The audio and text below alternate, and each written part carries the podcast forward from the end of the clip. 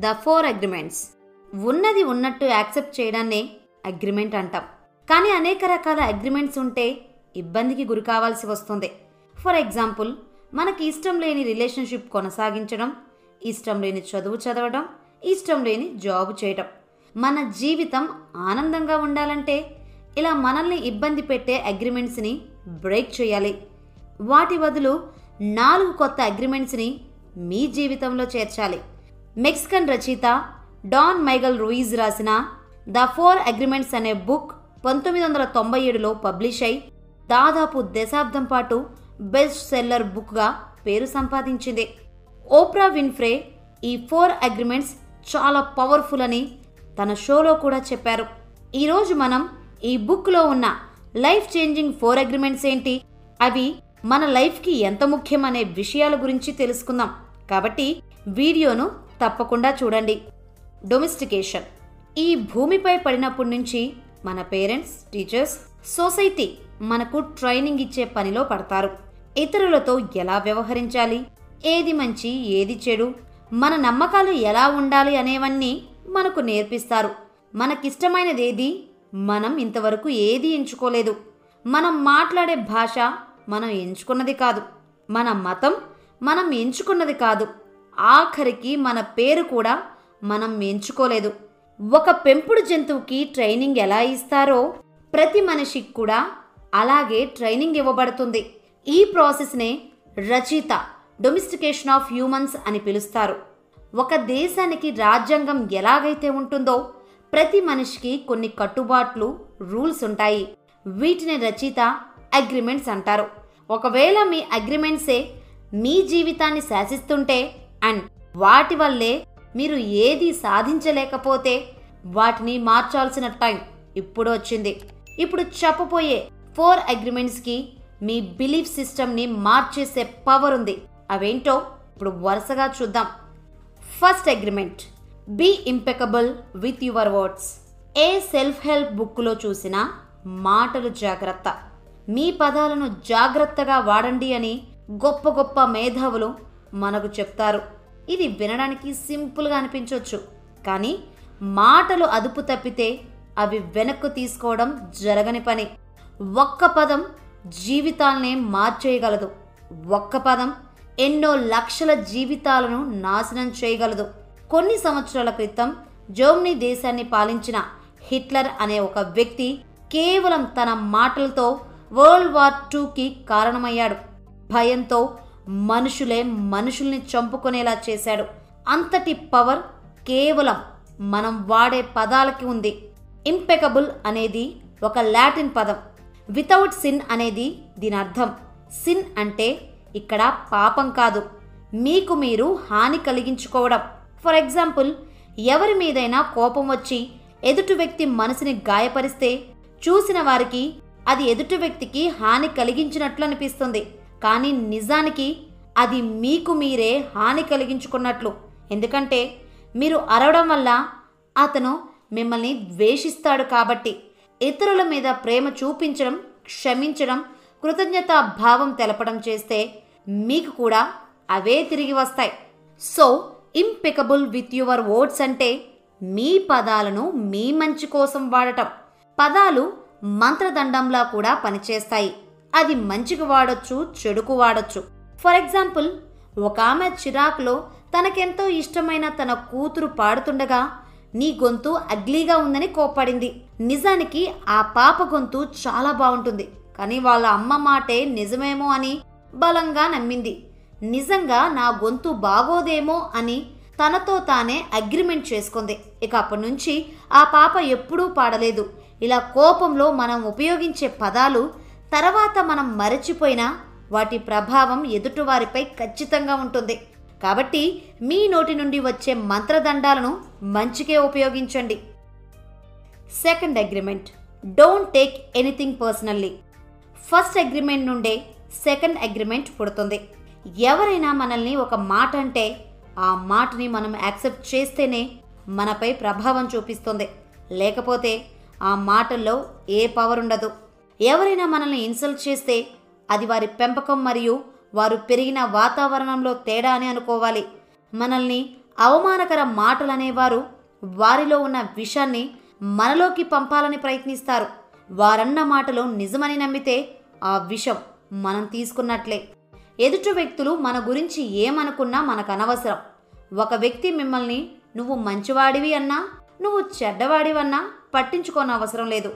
మన గురించి మనకన్నా బాగా ఎవరికి తెలియదు మన జీవిత చిత్రానికి మనమే డైరెక్టర్ మనమే ప్రొడ్యూసర్ మనమే హీరో. మిగిలిన వాళ్ళందరూ సైడ్ క్యారెక్టర్సే.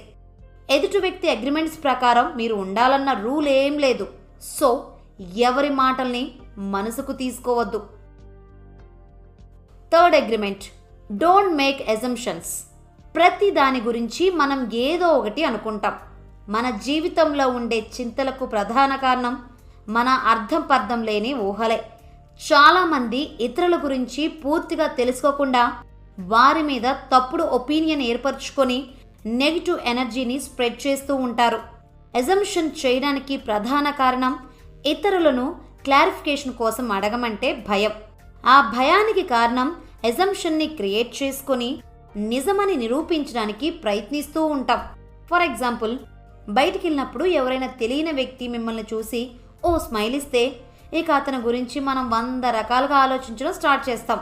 రిలేషన్లో ఈ అజంప్షన్ చాలా ప్రాబ్లమ్స్ని క్రియేట్ చేస్తాయి. ఫర్ ఎగ్జాంపుల్ ఆఫీస్ నుంచి భర్త ఇంటికి రాగానే భార్య కోపంగాలిగి కూర్చుంటుంది. ఆమెకేం కావాలో తను చెప్పకుండా భర్తే తెలుసుకోవాలని భార్య ఆశిస్తుంది.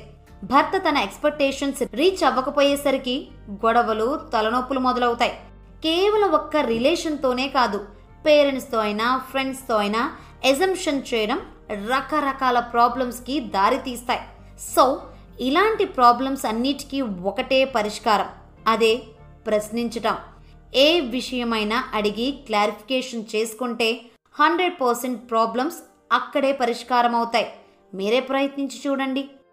Fourth agreement always do your best. First three agreements పని చేయాలంటే మీ బెస్ట్ మీరు చూపించాలి. ప్రతిసారి ప్రతి పనిలో మీ బెస్ట్ మీరు ఇస్తుంటే మార్పు చెందడంలో మీరు మాస్టర్ అయినట్టే. తొంభై శాతం మంది ఉద్యోగాలు చేసేది శాలరీ కోసమే. డబ్బులు వస్తే కానీ ఇల్లు గడవని పరిస్థితిలో ఉండడంతో ఇష్టం లేకపోయినా కష్టపడతారు. ఇంకో పక్క ఏం లాభం ఆశించకుండా ఇష్టంతో పనిచేసినప్పుడు మనకు రావాల్సిన దానికన్నా ఎక్కువ వస్తుంది. మీ బెస్ట్ మీరు ఇచ్చినప్పుడు మిమ్మల్ని మీరు జడ్జ్ చేసుకోరు. మిమ్మల్ని మీరు జడ్జ్ చేయనప్పుడు గిల్టీ ఫీలింగ్ కలగదు. మన బెస్ట్ ఇవ్వడం అంటే ఏంటో తెలియాలంటే ఈ ఎగ్జాంపుల్ చూడండి.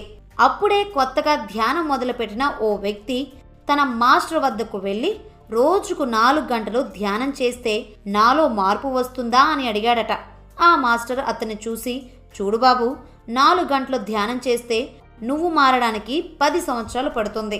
అప్పుడు ఆ వ్యక్తి ఆలోచించి సరే రోజుకి ఎనిమిది గంటలు ధ్యానం చేస్తే ఎంతకాలం పడుతుంది? అని అడిగాడు. మాస్టర్ ఇరవై సంవత్సరాలని బదిలిచ్చాడు.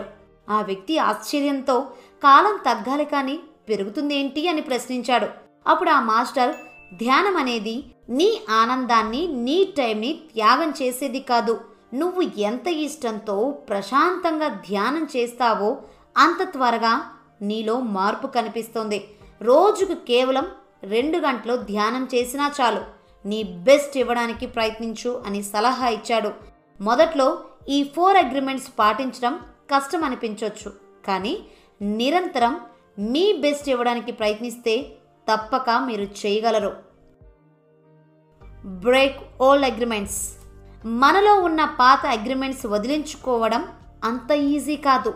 ఎన్నో సంవత్సరాలు వాటిని పదే పదే రిపీట్ చేయడం వల్ల అవి మనలో భాగమయ్యాయి. వాటిని బ్రేక్ చేయాలంటే చాలా ఓపికగా స్టెప్ బై స్టెప్ ప్రాక్టీస్ చేయాలి. దానికి ఎంతో శక్తి మరియు కఠోర సాధన అవసరం. మన జీవితం స్వేచ్ఛగా ఆనందంగా ఉండాలంటే ఓల్డ్ రూల్స్ని బ్రేక్ చేయడమే కాకుండా రెండు ఎక్స్ట్రా పనులు చేయాలి. ఒకటి ఇతరులను క్షమించే మనస్తత్వం ఉండాలి. రెండు గతాన్ని తలుచుకొని చింతించడం ఫ్యూచర్ గురించి వరి అవ్వడం మాని ప్రస్తుతంపై దృష్టి సారించాలి. చాలామంది బాధపడడానికి కారణాలు వెతుక్కొని మరీ బాధపడతారు. వారి జీవితాన్ని మనం ఒకసారి పరిశీలిస్తే వారు బాధపడుతున్న దానికి సరైన కారణమే ఉండదు. సఫరింగ్ని మనం ఎలాగైతే ఎంచుకుంటామో హ్యాపీనెస్ను కూడా అలా ఎంచుకోవచ్చు. డెస్టినీ నుండి మనం ఎలాగూ తప్పించుకోలేం. కానీ సరైన వాటిని ఎంచుకునే స్వేచ్ఛ మనకుంది. బాధపడాలా? ఆనందపడాలా?